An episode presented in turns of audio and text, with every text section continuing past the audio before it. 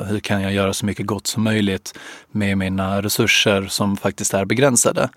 Eh, det vill säga, ibland så pratar vi om tiden, alltså hur kan jag använda framförallt karriären till att eh, faktiskt göra världen bättre eller minska lidande eller beroende på hur man vill formulera den frågan. Det kan ha lite olika filosofisk taste på det. Ehm, men också eh, det som jag då mycket driver nu med Geeffektivt.se, det vill säga hur kan vi använda våra pengar för att göra världen så mycket bättre som möjligt.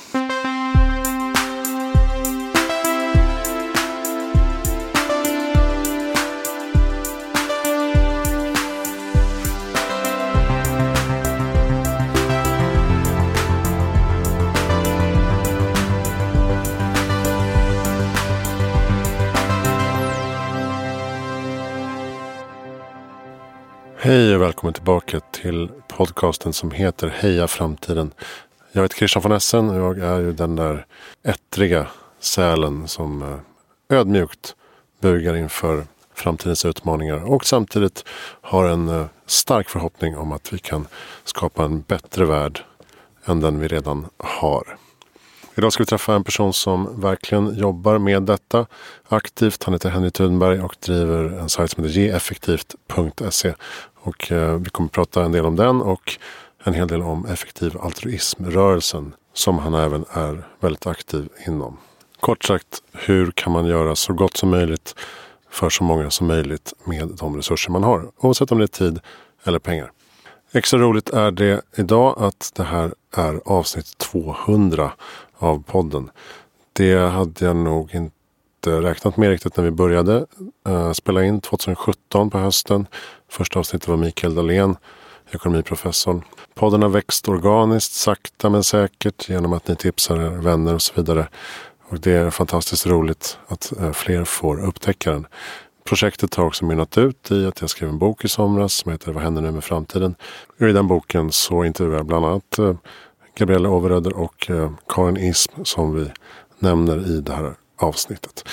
Jag har gjort ett magasin som heter Framtidens hållbara matsystem som vi nu gör eh, andra utgåvan av eh, under våren 2021 med distribution i Dagens Industri. Det har även blivit föreläsningar, trendrapporter, workshops och så vidare som hela tiden har Heja Framtiden som bas. Jag börjar mer och mer kunna implementera det här passionsprojektet i det jag faktiskt gör i mitt jobb i övrigt. Vilket är någon slags eh, drömscenario egentligen. Ja, nu ska jag sluta snacka. Välkommen till avsnitt 200 av Heja Framtiden. Med mig Christian von Essen och Henry Thunberg. Välkommen till Heja Framtiden. Vi sänder från GT30 Helio i Stockholm. Jag heter Christian von Essen. Sitter här med Henry Thunberg. Välkommen till podden. Tusen tack. Eh, det är både kul och en ära att få vara här. Verkligen, eh, för mig också. Ehm, vi ska prata lite om eh, effektiv altruism bland annat. Och en sajt som du driver som heter geeffektivt.se. Ja, och tycker det ska bli lite kul. Jag skulle vilja börja lite med att backa och um, höra lite var du kommer ifrån från början. Um, och hur du kom in i den här rörelsen och filosofin som effektiv altruism är. Och vi kommer komma in på vad det är senare. Um, toppen. Um, jag är från Helsingborg från början uh, och uh, kom väl in på någon slags uh, entreprenörskapsekonomibana uh, och tänkte att på så sätt så kan man ha stor påverkan på många människor och även kanske ha stor gagn själv och det finns något väldigt spännande. Och eh, efter några år kringirrande i, eh, ute i världen med studier och sådär så kom jag tillbaka och tänkte att eh, jag skulle göra en ganska klassisk eh, karriär inom IT-ekonomi. Den biten och ett tag in på den svängen så blev det att jag började fundera mer och mer kring de långsiktiga frågorna och hur kommer det här kännas när man kollar tillbaka och började läsa mer filosofi och fick bland annat då tipsat av en vän att det hade varit en filosof i Stockholm som hette eh, William McCaskill alldeles nyligen där 2016 på hösten. Jag började läsa på mer och mer utifrån det liksom och sen uh, har det väl tagit en uh, vändning uh, utifrån det och mer och mer inriktat, inte bara tänkt att jag på sikt ska ge någonting tillbaka någon gång genom ett företag eller liknande utan faktiskt börja sikta på det mer konkret, både vad jag kan göra nu för att förbättra positionen inför det men också eh, hur jag kan positionera mig för att eh, i framtiden kunna ha stor påverkan. Just det. Och eh, Will McCaskill är då en av eh, huvudgestalterna inom EA-rörelsen. Han är väl London-baserad va? Eh, jag föreställer mig att han eh, precis kommer väl från eh, de klassiska brittiska universiteten från början. Mm. Men huserar världen över nu för tiden föreställer jag mig utifrån att försöka sprida budskapet. Men en av grundarna eller frontfigurerna. Just det. Han har skrivit en bok som heter Doing Good Better som är en bra introduktion Eh, verkligen. Jag skulle säga att det var den stora vändpunkten eller liksom acceleratorn för mig att eh, börja tänka mer utifrån principerna kring effektiv altruism. Blev du då engagerad i den rörelsen här i Stockholm eller? Eh, det som hände då var egentligen att eh, jag var med en del av en startup eh, som hette eh, Big Heart. vi önskade att göra eh, välgörenhetspengar av företags marknadsföringsbudgetar. Så att på din telefons låsskärm så istället för en helt vanlig bakgrundsbild så skulle du kunna ha en annons och den annonsen skulle finansiera välgörenhet. Och eh, då försökte jag få in en bit av effektiv altruism eh, i detta genom att vissa av de organisationerna skulle kunna vara särskilt effektiva organisationer. Alltså de som rekommenderas av något som heter GiveWell, som jag misstänker vi kommer att prata lite om, eller Animal Charity Evaluators, som är två frontorganisationer inom global hälsa och djurvälfärd. Ehm, så det företaget eh, drev, var jag med och drev i eh, tre år ungefär innan vi la av med det för ungefär ett år sedan i eh, våras 2020. Var det svårt att få snurr på det?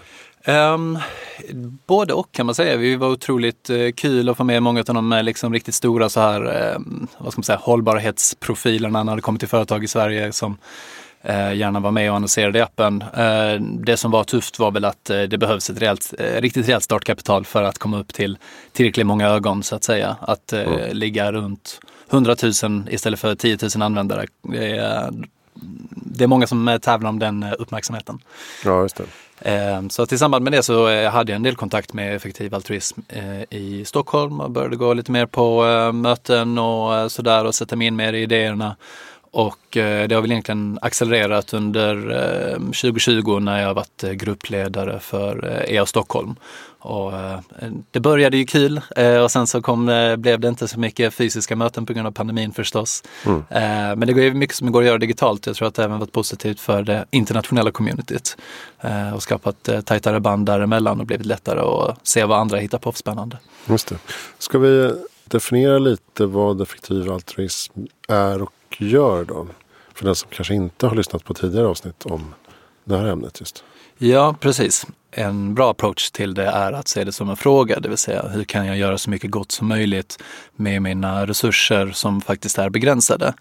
Eh, det vill säga, ibland så pratar vi om tiden, alltså hur kan jag använda framförallt karriären till att eh, faktiskt göra världen bättre eller minska lidande eller beroende på hur man vill formulera den frågan. Det kan ha lite olika filosofisk taste på det. Ehm, men också eh, det som jag då eh, mycket driver nu med geeffektiv.se, det vill säga hur kan vi använda våra pengar för att eh, göra världen så mycket bättre som möjligt. Mm. Det är väl några sådär stora frågor som återkommer eh, ofta i EA-sammanhang. Det är väl dels global hälsa, till exempel malariabekämpning och sådana saker. Dels är det klimat förstås mm. och djurvälfärd är väl en stor puck också. Mm. Skulle du säga att de här tre områdena skiljer de sig åt geografiskt? Var man, alltså olika avdelningar av rörelsen eller eh, jobbar man lite med alla, alla ben samtidigt? Ja, det varierar nog mycket från uh, person till person och uh, att man kan vara involverad i flera delar av det samtidigt tror jag är ganska vanligt. Jag skulle vilja lägga till ett område som inte geeffektiv.se eh, arbetar så mycket med just nu, men eh, just det här med att se till att vi har en säkrare vår framtid eh, som är en ganska stor fråga för effektiv altruismrörelsen också. Och jag tror att om man ska försöka göra någon sån indelning så gissar jag att det beror lite kanske på vilken vinkel man hittar till de här frågorna. Att ofta de som är kommer från kanske en teknisk bakgrund eller liknande och kanske lite närmare till att se det mer kvantitativa biten eller se mycket på framtidsfrågorna. Och att många som kommer från ett eh, stort engagemang för eh, individer, djur och människor som lever nu eh, kanske har eh, lite närmare till global hälsa och djurvälfärd och även klimat. Eh, då. På en global nivå så är det också, eh, artificiell intelligens är också en, en sån puck som, mm. som ni jobbar med. Alltså att säkerställa en hållbar och etisk artificiell intelligens som inte tar över världen och uh, förstör den. Eh, precis, eh, det kom ut en väldigt intressant bok eh, förra året av en eh, filosof som heter Toby Ord som är en av grundarna här. Han skrev en bok som heter The Precipice som ju kategoriserar de här framtida riskerna och på ett ganska pedagogiskt sätt och pratar om varför vi ska bry oss om framtiden och de individer som finns där. Eftersom man kan se det tidsmässiga distansen ungefär på samma sätt som vi ser den geografiska egentligen och att det inte finns en stor etisk skillnad egentligen. Just det, du menar alltså att bry sig om framtida generationer är lite som att man inte alltid orkar bry sig om folk på andra sidan jorden. Är det så du menar? Eh, precis, det finns ju eh, en distans där och eh, det eh, finns ju goda exempel på eh, filosofiska tankeexperiment om varför vi faktiskt varför vi bör ignorera den distansen. Det vill säga att en människa som är på ett annat ställe som jag kanske inte kommer en interaktion med eh, faktiskt betyder lika mycket och lika stort värde eh, som någon som står bredvid mig. Och att så global som världen är idag så kan vi faktiskt ha påverkan, lika, stort, lika stor påverkan på någon som är på andra sidan världen som någonting jag gör fysiskt med mina egna händer. Mm. Ska man, kan man säga som att det samarbetar med GiveWell eller är det en helt separat um, Precis, om man pratar om geeffektiv.se så uh, kan man absolut säga att vi samarbetar med GiveWell, att vi förlitar oss på uh, deras rekommendationer eftersom de har ju, eh, skulle jag säga, omkring ett tiotal anställda som arbetar heltid med att göra forskning på hur kan våra pengar inom global hälsa när vi donerar dem göra allra störst positiv skillnad. Och vi tar deras rekommendationer och presenterar dem för en svensk publik och gör det eh, gratis att eh, donera till dem, det vill säga vi tar ingen procent emellan eller transaktionskostnad och ger också möjlighet till en skattereduktion i Sverige. Just det, man kan väl säga att ni är som en svensk GiveWell? ja, alltså... Förutom att ni inte har tio personer som jobbar med analys. Eh, precis, eh, att vi försöker ju, vi vill ju alla uppnå samma uppdrag så utifrån det så är vi absolut lika. Eh, sen kan man ju lägga till det att eh, det finns ju motsvarande för Givewell inom djurvälfärd, det är några som kallas för Animal Charity Evaluators. Och så finns det en ganska ny organisation inom klimat som heter Giving Green eh, som lanserades så sent som 2020 och eh, att vi ser väldigt positivt på att det inom flera områden finns möjlighet att hitta de eh, organisationer som är mest effektiva per krona. Precis, så där, där är du inne på något intressant. Där. Det är mest effektivt per krona som man är ute efter då. Och det här har vi sagt tidigare, men det handlar alltså inte om att bara leta efter vilka organisationer som har höga administrationskostnader och välja bort dem. Utan man kan ha höga administrationskostnader men ändå vara effektiv per krona. så att säga. Eh, för att eh, det kan ingå att marknadsföring och information kan vara en viktig del av det man håller på med. Mm. Och vilka organisationer eller eh, insatser, vad visar man är mest intressant och eh, effektivt inom de här tre områdena? Uh, precis. Uh, en uh, god fingervisning kan ju vara eh, var, vart någonstans väljer de här organisationerna att ge pengar som de får välja själva. Eh, och om man då kollar, och det kan ju förändras över tid, vad man ser att var är behovet störst eller vad kan göra störst skillnad för att kollar man då på Givewell så vet jag att eh, deras senaste så här, fria eh, pengafördelning gick till något som heter Against Malaria Foundation. Eh, som eh, länge varit en högt rekommenderad organisation av dem som delar ut eh, behandlade myggnät. Eh, som ser till att eh, för varje myggnät så kan två personer under många år framöver eh, vara skyddade från malaria. Och Går man vidare till Animal Charity Evaluators så är det eh, lite svårare med den typen. De gjorde sin eh, senaste utdelning till flera stycken. Men ett exempel är The Humane League, att eh, se till att eh, de eh, djur som lever i factory farming 70-80 miljarder djur varje år. Att se till att de får det lite, lite bättre genom att till exempel inte pressas in några stycken individer i en mikrovågsugn när det kommer till hönor att skapa förbud eller pusha gränserna eller få företag själva att göra frivilliga förändringar. Att eh, med ganska små eh, kostnadsinsatser så kan man göra en väldigt stor skillnad för hur drägligt de här djurens liv är. Just det, men då handlar det mer om lobbying och opinionsbildning snarare än praktiska åtgärder så att säga. Uh, precis, framförallt i det andra fallet där med The Humane League. Uh, absolut. Uh, och då handlar det ju om att ofta göra det på ett sätt att man möter företagen Eh, Eh, eller de som lagstiftar, eh, lite där man står och försöker dra den sidan. Kollar man på eh, en annan organisation som också är rekommenderad av eh, Animal Charity Evaluators som heter Good Food Institute. Så försöker de kolla på andra änden av spektrumet, det vill säga att det här med att vi äter så mycket produkter från eh, producerade från djur. Eh, hur skulle vi kunna göra så att det blir mindre av det? Det vill säga att de försöker hjälpa till att skynda på eh, det här med clean meat. Eh, exempelvis att vi ska äta kött som fungerar exakt likadant egentligen men det har inte krävts att en eh, medveten individ eh, lever i fångenskap för att man ska kunna få ut en saftig köttbit. Eh, och även andra eh, exempel. Det finns ju eh, svenska företag nu som eh, tar fram eh, lax och tonfisk och eh, att kunna dra det framåt i några år kommer kunna spara väldigt många djurliv. Just det. Högt är väl ett exempel från Sverige? Då. Exakt. På klimatsidan då, vad ser man där som mest effektivt? Det som eh, rekommenderas högst där nu av eh, inte bara eh, Giving Green som jag nämnde tidigare utan även en organisation som har gjort mycket research kring detta som heter Funders Pledge eh, som jag vet har nämnts tidigare i podden. Eh, den här organisationen som rekommenderas heter Clean Air Task Force.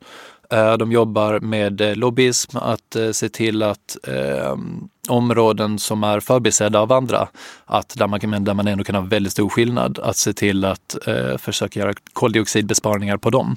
Och då gäller lobbyism framförallt i USA, men de har även öppnat upp i Kina och Europa genom att de har fått mer funding och kunna driva eh, lobbyismen där. Och, ehm, då om man pratar eh, kostnadseffektivitet så är det, jag tycker det är väldigt fascinerande att eh, Estimat ser att eh, de, eh, genom att donera till dem så kan man med ungefär 0,1 till 1 dollar eh, se till att ett ton koldioxid eh, aldrig släpps ut eh, i framtiden.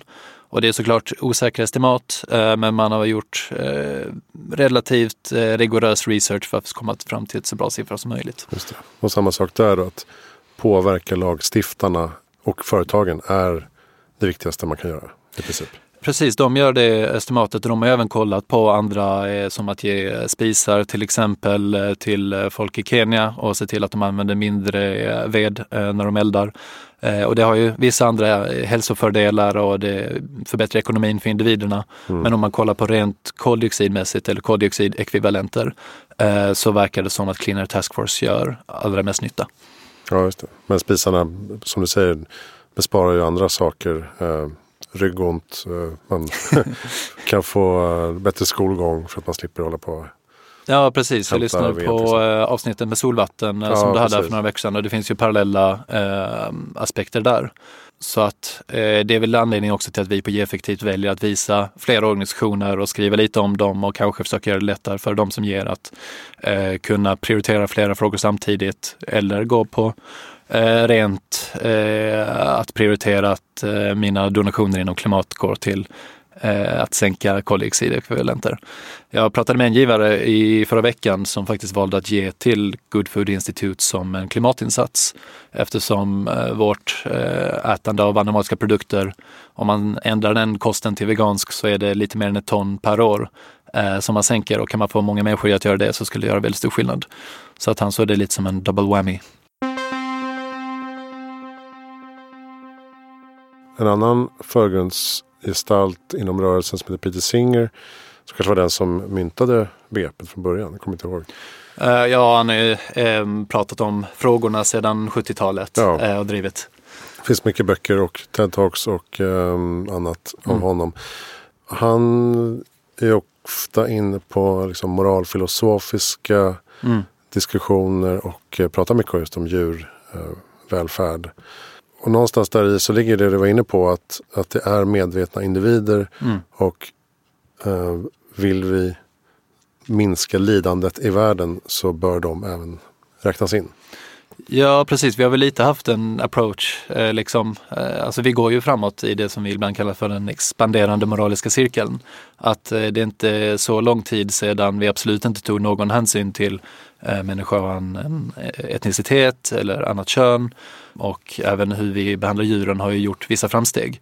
Men det känns, eller det får, i vissa ögon är det fortfarande bevisbörda på att forskningen måste visa att de känner i lika stor utsträckning och nu kommer det mycket forskning som visar åt det hållet och att det finns lidande. Och det kan ju vem som helst se som sett en bild på en nyfödd kalv som tas ifrån sin ko, mamma. Att det där ser ganska mycket ut som ett väldigt relaterbart lidande.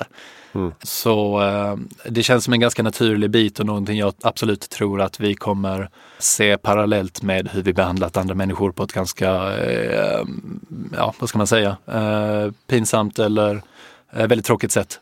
Mm. Fruktansvärt sätt kan man ju faktiskt säga. Tror du att den industriella köttproduktionen kommer vara en pinsam parentes i framtiden?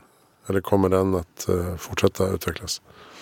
Jag tar med mig eh, morfars eh, ord att den som säger han vet hur det ska bli, han ljuger. Ja. Eh, men eh, det skulle jag nästan tro. Jag tänker, om man tänker ut hur stor var slavhandeln eh, för några hundra år sedan och hur självklar var den då? Eh, jag tror absolut inte det är omöjligt att vi ser tillbaka på det på liknande sätt. Och att man med internationella organ eller över eh, nationella organ eh, faktiskt ska kunna få bort detta, i alla vart fall den industriella skalan. Och särskilt då kanske kan man säga det, med det arbete som Good Food Institute gör, att liksom när vi inte behöver föda upp ett helt djur och ha ett djur i fångenskap en hel livstid för att få samma köttbit och den köttbiten kanske dessutom kan bli billigare.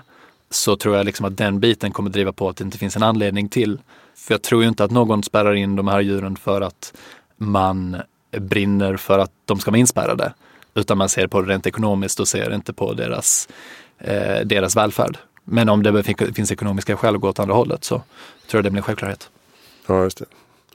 Ja, men det är väl som med allting att det måste vara lättillgängligt och billigt. För att den stora massan ska ändra beteende. Så är det nog. Eh, vi pratade lite om det här med eh, Eh, tidigare med administrationskostnader och sådär. Och eh, nu när jag varit runt och pratat om detta i eh, några månader eller flera år på sätt och vis så eh, eh, märker jag att det är liksom ett eh, missförstånd som ofta ligger kvar. Även att eh, när man pratar om detta med overhead eller administration, att det är det som folk har hört 99 gånger. Om de hundrade gången då istället hör någonting om kostnadseffektivitet, det vill säga vad är skillnaden mellan intervention A och intervention B?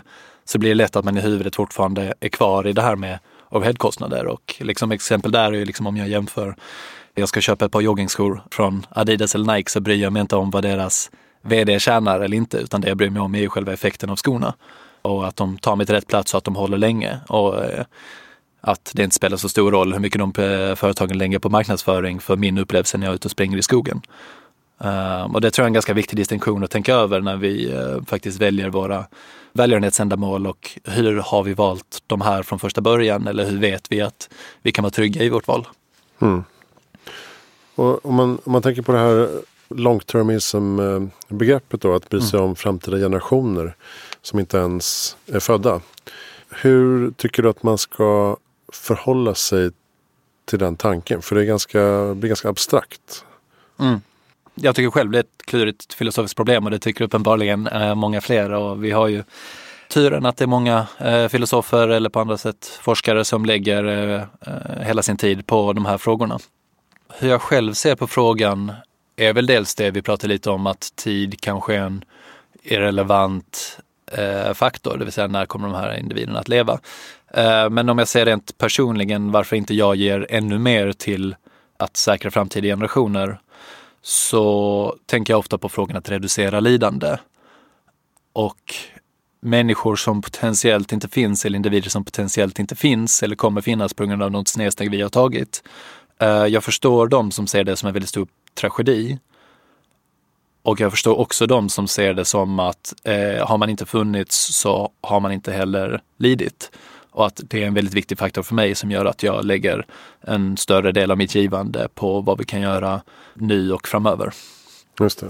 Och de som tänker mer på detta då med framtida generationer. Mm. När du säger säkra framtiden, så här, vad är det för typ av interventioner man, eh, man vill främja då?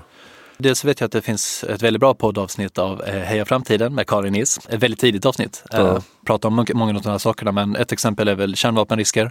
Till exempel där vi varit väldigt nära några gånger att eh, det faktiskt går riktigt konkret åt skogen. Och kanske inte då så mycket själva explosionen i sig som de miljömässiga eller faktorer som skapas av att ha... Atomvinter kan man Ja, precis. Att det blir moln som täcker solen och gör att man inte kan få skördar och så vidare. Exakt. Precis som askmoln från vulkaner.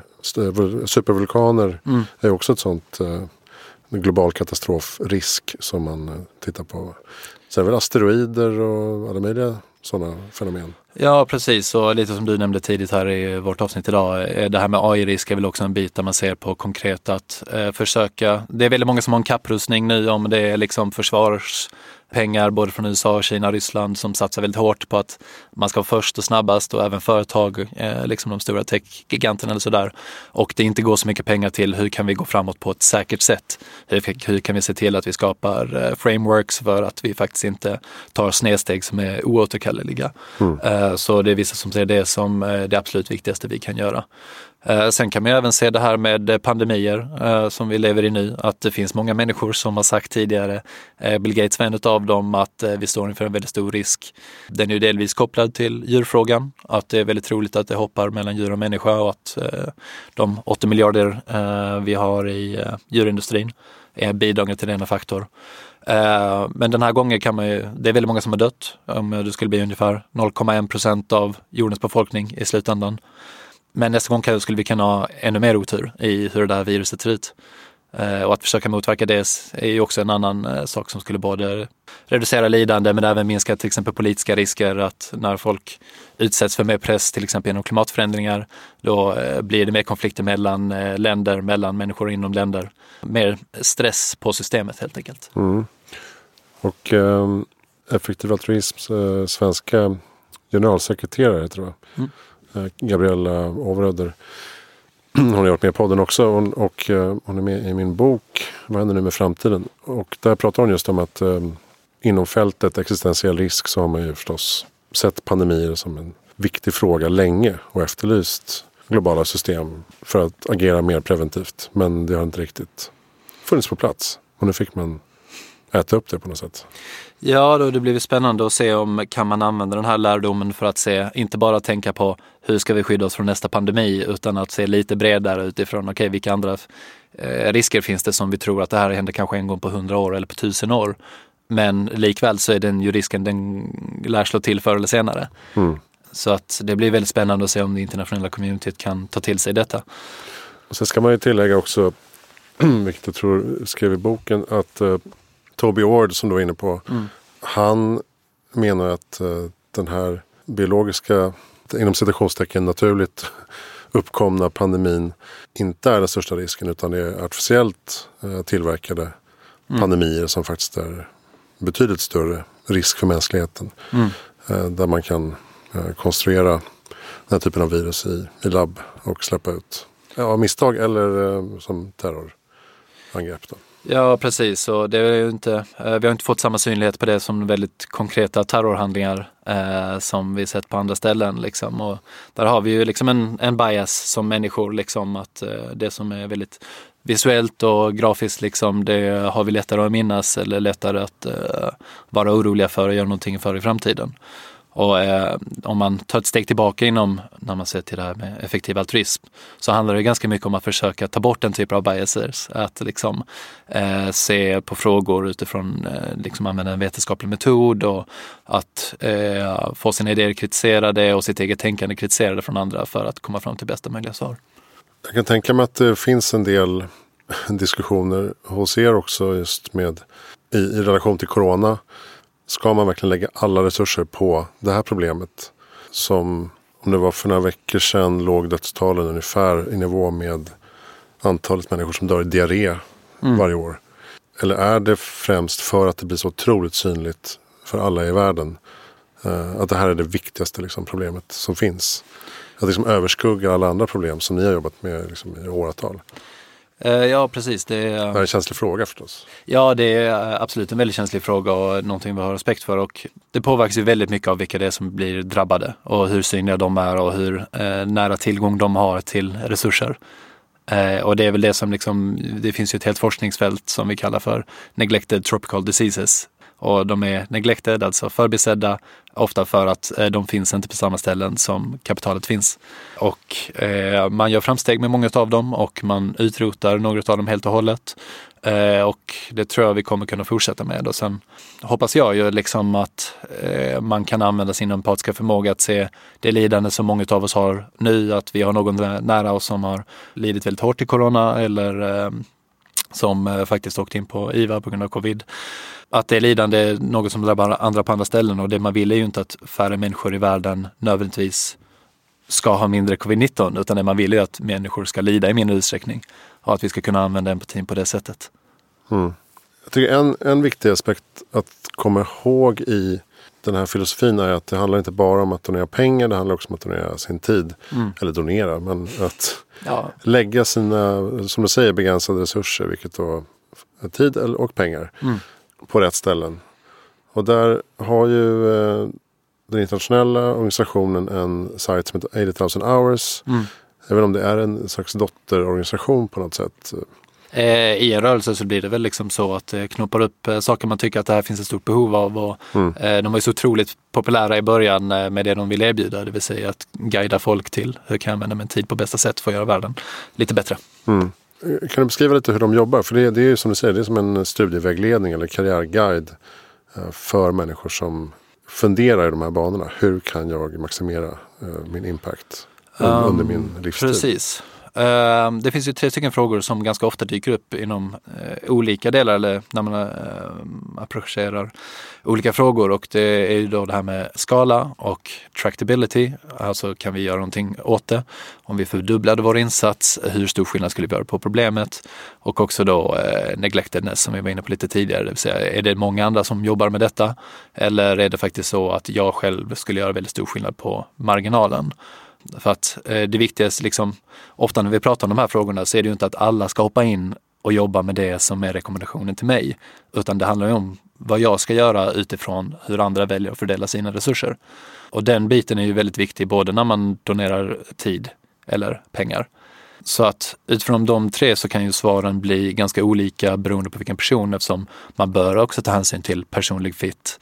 Däremot så bör man kolla på forskningen i vilken utsträckning påverkar det som man kallar för passion eller liknande ens välmående i uppdraget senare? Kan man eh, faktiskt lära sig att tycka om någonting eh, som man inte trodde för att man har en stor positiv påverkan och att eh, känna till forskningen och använda den forskningen på bästa sätt är en stor del av det som 8000 hours gör och även väldigt konkreta karriärvägar inom olika fält som man ser. Här har man hög potential att göra gott. Hur tar man sig framåt inom denna sfär? Mm, just det. Och så börjar man med lite så grundfrågor. Typ, vad tycker du är roligt? Vad tycker du är viktigt? Mm. Eh, vad tror du om framtiden? Vad är du mest orolig för? Och då kan man få fram en så här, ja, men du kanske, om du är intresserad av biologi, och kemi och natur så kanske just pandemiarbete är en bra väg att gå. Om det finns väldigt många som redan jobbar med det då kanske vaccin är bra eller mm. malariabekämpning och så vidare. Så man kan liksom eh, styra, styra skutan åt rätt håll. Uh, eh, precis, och det här med på marginalen och det som du sa nu om många andra jobbar med det eller inte. Liksom, uh, ibland har man ju pratat om additionalitet, kanske framförallt nu har det varit mycket en diskussion i Sverige med klimatkompensation och sådär. Så har man pratat ganska mycket om den faktorn, det vill säga att gör det här faktiskt skillnad? Uh, liksom om det är jag som hoppar in där och gör detta arbete eller kommer de anställa en person oavsett om det är jag eller inte? och det kan ju också vara en intressant faktor och ska heller inte överskattas utifrån att det kan ju vara så att jag faktiskt är bättre eller än den personen som skulle gjort arbetet annars. Att jag är, är mer välanpassad eller är redo att jobba hårdare. Men du var inne på det också tidigare, eh, just det här med klimatkompensation mm. Eh, kontra klimatinvesteringar så att säga. Hur ska man tänka där? Ja, alltså det känns som att diskussionen och liksom, eh, debattsidorna i Sverige handlar ju ofta om liksom här, kan man klimatkompensera eller kan man inte klimatkompensera och vad ska man göra det här och eh, andra förändringar eller istället för eller man kan inte ha ett avlatsbrev um, om jag gör en lite dålig recap av hur debatten ser ut. Men eftersom det faktiskt finns möjlighet att genom dels sin tid och vad man gör på till exempel företaget. Jag vet att eh, avsnittet du hade här med Rebecka Karlsson om exponentiell klimatomställning. Mm. Tyckte det var superintressant vad man kan göra på sin arbetsplats eh, för att driva på det. Men om man säger bara i privatlivet så kan några hundra eller några tusen lappar faktiskt göra väldigt, väldigt stor skillnad oavsett hur man lever sin egen livsstil. Om jag ser rent personligt liksom, så finns det många saker jag kan göra för att dra ner mitt klimatavtryck som inte påverkar min livskvalitet särskilt mycket. Men samtidigt så kommer inte något utav det ha lika stor skillnad som om jag trycker in några tusen lappar eller en liten procent av min lön till att eh, göra effektivt klimatarbete. Och vad är det då? Ja, till exempel Clean Air Task Force som vi pratade om tidigare eh, då. Och då tycker jag inte att man ska liksom sitta och räkna på när har jag räknat bort den här flygresan som jag gjorde? Utan snarare tänka att nu lägger jag in eh, en summa och känner att jag har gjort en god insats där, ungefär som att se på andra välgörenhetsinsatser, att se det som en klimatdonation och samtidigt försöka sänka sitt eget koldioxidavtryck där det är möjligt. Precis, det är inte bara antingen eller utan både och. Precis. Och att, eh, liksom att det är väl ofta att folk hakar upp sig på uttrycket kompensation och eh, det tror jag man kan undvika. Ja, just det. Man köper sig fri och att det är något fult. Ja, precis. Dåligt samvete hjälper ju inte någon i sig, men om man kan eh, sänka sitt klimatavtryck som ett resultat av det så kan det ju faktiskt vara en fördel. Will McCaskill var ju gäst hos Sam Harris mm. i hans podd. Och de hade ett avsnitt här om veckan som var två och en halv timme eller sånt. Mm. De pratade en del om det här eh, sättet att donera pengar, alltså att uh, sätta av 10% av sin lön. Mm. Uh, är det Giving What We Can eller vad heter det? Exakt. De uh, tycker jag är en, en fantastisk organisation. Uh, faktiskt. Jag tycker de uttrycker så mycket värme och glädje kring givande och eh, det som eh, du då nämnde där med 10% är att de har något som kallar för The Giving What We Can Pledge. Just. Att det är över 5000 personer i världen, eh, bland annat många inom effektiv altruismrörelsen som har sagt att 10% av min inkomst för resten av mitt yrkesverksamma liv väljer jag att ge bort till effektiv välgörenhet. Just det. I Sverige bland annat José González som musiker och flitig anhängare av effektiv altruism. Ja precis och även eh, lite ta på sig eh, debattör i olika frågor säger jag. Äh, även äh, försöker väl liksom sprida frågor som man tycker är bra. Han var ju också med äh, delvis i lanseringen av effektiv.se eftersom han tyckte det var ett spännande initiativ att hjälpa till med. Mm, jag försöker få med honom också. Ja, han är ju superintressant och eh, det tycker jag verkligen. Liksom, både på ett filosofiskt plan men även utifrån eh, framtidstankar och altruism vad jag skulle komma till tror jag är att i det poddavsnittet med Sam Harris så pratar de en del om varför just 10% är en bra siffra. Mm. Um, och han menar att det finns inget, inget, inget magiskt över den utan det är mer att man som privatperson måste kunna känna att jag kan fortsätta ha bra livskvalitet mm. uh, och ändå få ganska mycket värde så att säga för pengarna. Kommunicerar ni någonting det här i Sverige också? Och försöker få fler att liksom signa upp på detta? Och är det svårt? Ehm, jag ser absolut det som eh, ett av våra uppdrag och som gör det lättare att vi växeldrar uh, Effektiv.se och Give Me What We Can. Att eh, det är ett naturligt sätt att se på effektivt givande. Eh, vi har redan haft några som skrivit upp sig tack vare att vi promotar deras material och eh, vi har människor som tidigare har donerat till effektiva organisationer som nu gör det genom effektiv.se för att mer av pengarna går fram, eh, att man inte gör kreditkortskostnader och liknande. Om man ser då till det här med 10% just som kvantiteten liksom, eller procentandelen, så finns det ju liksom spännande forskning när man pratar om kan pengar köpa lycka? Och det verkar ju som att ja, det kan det nog göra, men att eh, oavsett var man är på skalan så krävs det en dubbling av det man tjänar för att få lika mycket mer i självupplevd lycka. Så att oavsett om du tjänar eh, 1000 kronor i månaden eller 100 000 kronor i månaden så behöver man eh, dubbla det för att eh, hoppa upp ett snäpp på skalan så att säga. Och att då kunna ge bort 10 eh, av sin egen inkomst för att se till att eh, en, tre, fem, tio människor faktiskt får hoppa upp på den binnen känns som ett väldigt, väldigt stort värde. Mm. Ehm, och då eh, ser vi till människofrågan och ser man till djuren så är det ju väldigt många fler än så. Att det är ju extremt billigt att göra det här livet i fångenskap lite drägligare.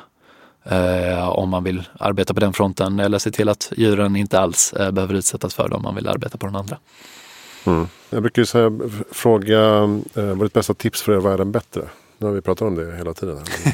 ja, precis. Men jag, men jag, ehm, jag har ju smyglyssnat lite på podden förut. Och, eh, ett tips jag tror är väl faktiskt att börja tänka i procent av givande istället för antal kronor. Det finns väldigt naturliga belopp som vi fastnar på att 100 kanske är en jämn summa eller man kanske verkligen har tagit till och ger 500 eller en tusenlapp. Eh, men att istället se det som 10% till exempel. Eller om man vill börja testa och köra en lite lägre summa. Men att man märker nog ofta att det gör inte så stor skillnad för mitt eget välmående. Men du kan få väldigt goda kvitton på hur mycket det gör för andras. En annan organisation som jag kom på nu bara är ju Give Direct. Hur ser du på eh, vad de gör? Uh, precis. Uh, Give Directly har ju gjort någonting. Ja, Directly. Uh, ja, precis. De uh, gör ju någonting som jag tycker är ganska häftigt som de pratar en del om. Det är ju att de tycker att de skulle vilja vara the gold standard för givande liksom inom en global kontext. Att är det bättre att ge pengarna direkt i handen på en person och att de själva får välja hur de ska använda det på ett nyttigt sätt? Eller är det bättre att göra den här andra interventionen? Och väldigt ofta visar det sig att människor vet vad de ska använda det här till för att få en bättre draglig tillvaro på lång sikt. Det visar sig väldigt tydligt att de inte använder det på alkohol eller andra droger. Och de är dessutom väldigt duktiga på den här återkopplingen, Give Directly, att eh, när de ger ut pengarna så finns det också möjlighet för de som tar emot pengarna att eh, skicka ett litet meddelande och säga vad de använder den till. Så man kan gå in på live.givedirectly.com och se hur stor skillnad eh, de här små kontantbidragen faktiskt gör i andra människors liv. Just det, och så har de ju konkreta basinkomstexperiment också. Är det, är det Kenya bland annat? Eh, jag skulle tro att det är det utifrån mitt minne också. Mm. Precis, och det bidrar ju till den forskningen och att man försöker se hur det funkar och att man pratar en del om det här, liksom, vad gör det för skillnad om man lyfter en hel by eh, i jämförelse med att göra det till vissa eh, individer. Eftersom vår lycka är ganska ofta relativ till hur andra har det. Mm. Eh, så att det är spännande, viktiga områden att få svar på inför att vi vill eh, eventuellt göra liknande insatser på andra ställen. Ja, just det. Jag kan tänka mig, om man är djupt inne i de här frågorna så kanske man blir överrumplad av sådär allt man borde göra. Och mm. Det kan kännas, eh, man kan känna sig ganska otillräcklig. Kan jag känna i alla fall. Mm. Hur, hur försöker du leva ditt liv i praktiken för att eh, sammansmälta med de här värderingarna? Jag kommer väl delvis från liksom, eh, klimatfrågan och tänkte att den varit väldigt viktig och tänker att den är väldigt viktig såklart. Eh, men tänker att det finns ganska många saker jag kan göra till liten kostnad för mig själv. Att eh, äta veganskt eh, till exempel är någonting som jag i princip inte sänker min livskvalitet alls, är min upplevelse. Och att det behöver jag då inte göra som en eh, donation eller med mina pengar utan det är faktiskt någonting som jag lever mitt liv som jag hade gjort ungefär annars. Samma sak, så säger jag liksom att eh, tågluffa istället för flygresa, att eh, det, är liksom, eh, det handlar om några ton koldioxid, det väl inte trots allt. Och att man kan göra en väldigt behaglig upplevelse av det också. Eh, kollar man mer på givarfronten, eh, ja, jag, jag, tycker det har varit väldigt eh, givande och peppande att eh, ta The Giving What We Can Pledge. Jag tycker att det påverkar verkligen inte utifrån vad jag känner att jag har råd att unna mig. Jag ger liksom uh, det som man tycker är härligt men att det samtidigt gör att jag kan göra det med ett bättre samvete. Och kanske uh, lite vända på frågan liksom att vi får ju väldigt ofta, liksom, som du säger, vi blir överrumplade eller överrösta med liksom, chanser att eh, göra någonting och istället för att ta beslutet hela tiden på marginalen att ska jag ge den här hundralappen dit eller dit eller ska jag välja att inte göra det alls? Så tror jag det är lättare, men jag vet att de pratar om det, en, det är en del i podden med Sam Harris och William McCaskill också. Det är lättare att ta ett beslut och känna att det här är jag stolt över och jag har gjort mycket och vill jag ge mer i framtiden så kan jag göra det men nu är jag stolt över det jag gör. Eh, det tycker jag har varit en väldigt skön punkt också som jag också ser på dem nära mig att det skulle nog vara lättare att brottas med den frågan på det sättet. Har eh, geeffektivt.se, har du någon sån funktion där att man kan månadsdonera eh, automatiskt? Precis, det går absolut att göra ett månadsgivande och sätta upp en eh, automatisk överföring. Eh, och då kan man splitta den utifrån de här, antingen att vi väljer eller att man själv väljer vilka organisationer som ska ta emot pengarna. Samtidigt så är ju vissa av de här Giving What We Can till exempel, eh, har ju en plattform där du då eh, kan mäta ditt eget, liksom, ligger jag on track med mitt givande utifrån den procentandel som jag vill ge. Eh, att de samlar upp det som du ger och kunna hålla koll på det. Att man, om man ger lite mer någon månad och lite mindre någon annan. Men eh, tanken med Ge-effektivt har ju varit att det ska vara eh, väldigt enkelt eh, och att vi ska kunna hålla våra kostnader liksom så långt ner som möjligt och att det ska vara automatiserat. Så att eh, vi har inte utvecklat något sådant ännu. Ja, inte, inte 10 procent? Eh, eh precis, inte den här mätningen. Men däremot månadsgivaren, det är superenkelt att sätta upp. Ja, just det. Ja, men som du säger, då slipper hjärnan eh, ta i de här frågorna varje gång man får den känslan. Utan man kan med gott samvete veta att man gör något mm. bra utan att uh, tänka på det. Uh, precis. Sen vill man ju också hålla kvar vid känslan av att man får en positiv feedback av att man gör någonting gott. Och uh, det är en del av vårt uppdrag och en del av Giving What We Cans uppdrag att fortsätta påminna om detta. Att allt det positiva som man gör med sitt bidrag, även om det tickar på månad till månad. Mm. Har du några bra lästips? Nu nämnde vi uh, The Precipice av Toby Ord och mm. um, Doing Good Better av uh, Will McCaskill. Finns det några fler som du skulle rekommendera? Um, ja, jag tycker liksom att eh, uh, Doing Good Better har gjort väldigt stor skillnad utifrån, liksom, och inte då bara utifrån att göra gott utan även många andra principer utifrån hur man kan tänka lite smartare på hur man väljer att prioritera även i privatlivet. Liksom skulle man mer se till poddtips så skulle jag säga att någonting som är väldigt spännande är eh, EA Radio som då är olika eh, talks eller föreläsningar från Ehm, konferenser inom då principerna kring eh, effektiv altruism men också organisationerna som arbetar och gör det här effektiva arbetet. Så att det kan vara ganska nischat ibland men eh, egentligen inom alla teman som vi pratat om idag så finns det föreläsningar mellan 20 till 60 minuter. Så EA Radio. Jaha, så det är inte traditionell podd utan de samlar ljud? Klipp från alla möjliga håll? Eh, precis, eh, och det gör ju möjligheten då att de kan lägga upp eh, ganska mycket liksom. Och även uh, Rationally Speaking tycker jag är också en annan eh, väldigt trevlig podd med eh, Julia Galef. Att hon är väldigt duktig på att Eh, faktiskt gå till botten med en fråga och ge tid för diskussion och att gå in i det inte som en att man eh, ska bråka eller övertyga den andra personen utan mer att hon vill lära sig själv eller förstå hur den andra personen eh, resonerar. Och ibland är det teman relaterade till effektiv altruism och ofta är det teman som mer handlar om hur kan vi bli bättre tänkare själva. 8000 Hours podcast är också eh, spännande. Absolut, eh, och den är ju eh, verkligen liksom, det är ju en nästan unik resurs skulle jag säga att om man är intresserad av ett område kunna lyssna på en av världens främsta experter i en till tre och en halv timme mm. prata om hur man gör det på ett intressant sätt. Det är ju otroligt. Mm. Den är härlig. Uh, vad heter han? Rob Wiblin? Ja, han är ju rolig som person också. Men det kan låta ganska träigt men att han har en, jag tycker han har en väldigt bra mix mellan att vara eh, approachable och humoristisk eh, men samtidigt väldigt kunnig och insatt och ställer eh, väldigt givande frågor. Mm. Ja, extremt eh, rapp. Ja.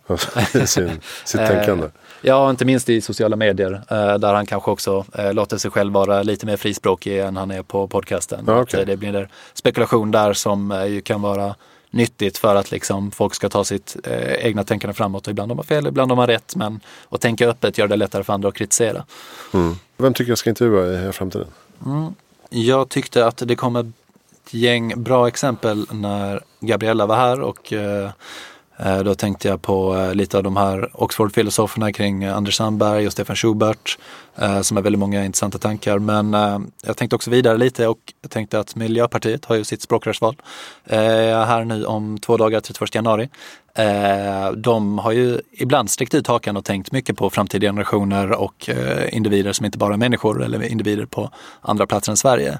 Och jag tror det var väldigt spännande att pressa den som blir nytt språkrör där eh, lite i de frågorna. Så om man eh, kan få eh, lite spännande löften mm. Eh, kring deras politik. För du, du har inte haft så mycket politiker i podden. Nej. Är det ett aktivt val? Delvis kanske för att inte um, positionera för mm. mycket. Men även uh, för att de är svåra mm. att få med. Mm. Jag har haft några kontakter men det har liksom det hamnar hos någon pressekreterare och så mm. försvinner det. Just det. Rinner ut i sanden.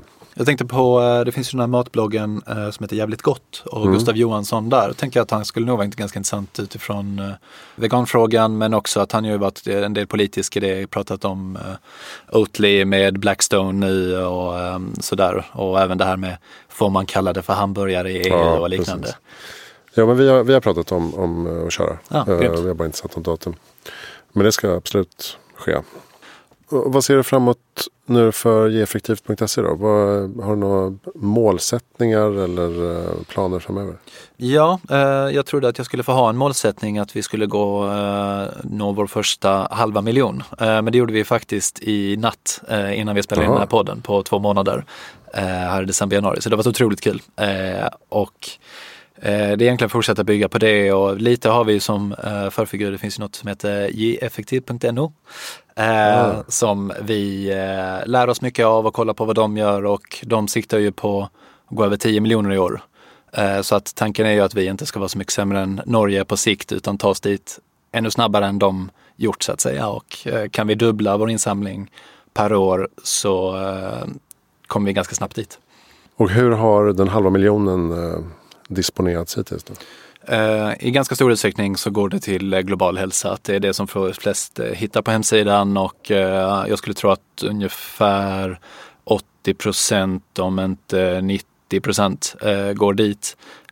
Klimatområdet och då global hälsa har varit i ganska stor utsträckning till något som heter GiveWell Maximum Impact Fund. Det vill säga att GiveWell får själv välja var de här pengarna gör störst skillnad just nu.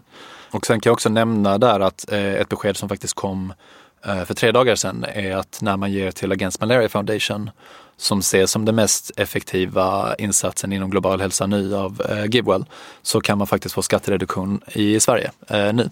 Så att eh, skickar man in sitt personnummer i samband med gåvan så kan man få tillbaka 1500 kronor eller ge 1500 kronor extra. Eh, Eller både och i samband med sin gåva. Hur mycket måste man donera då?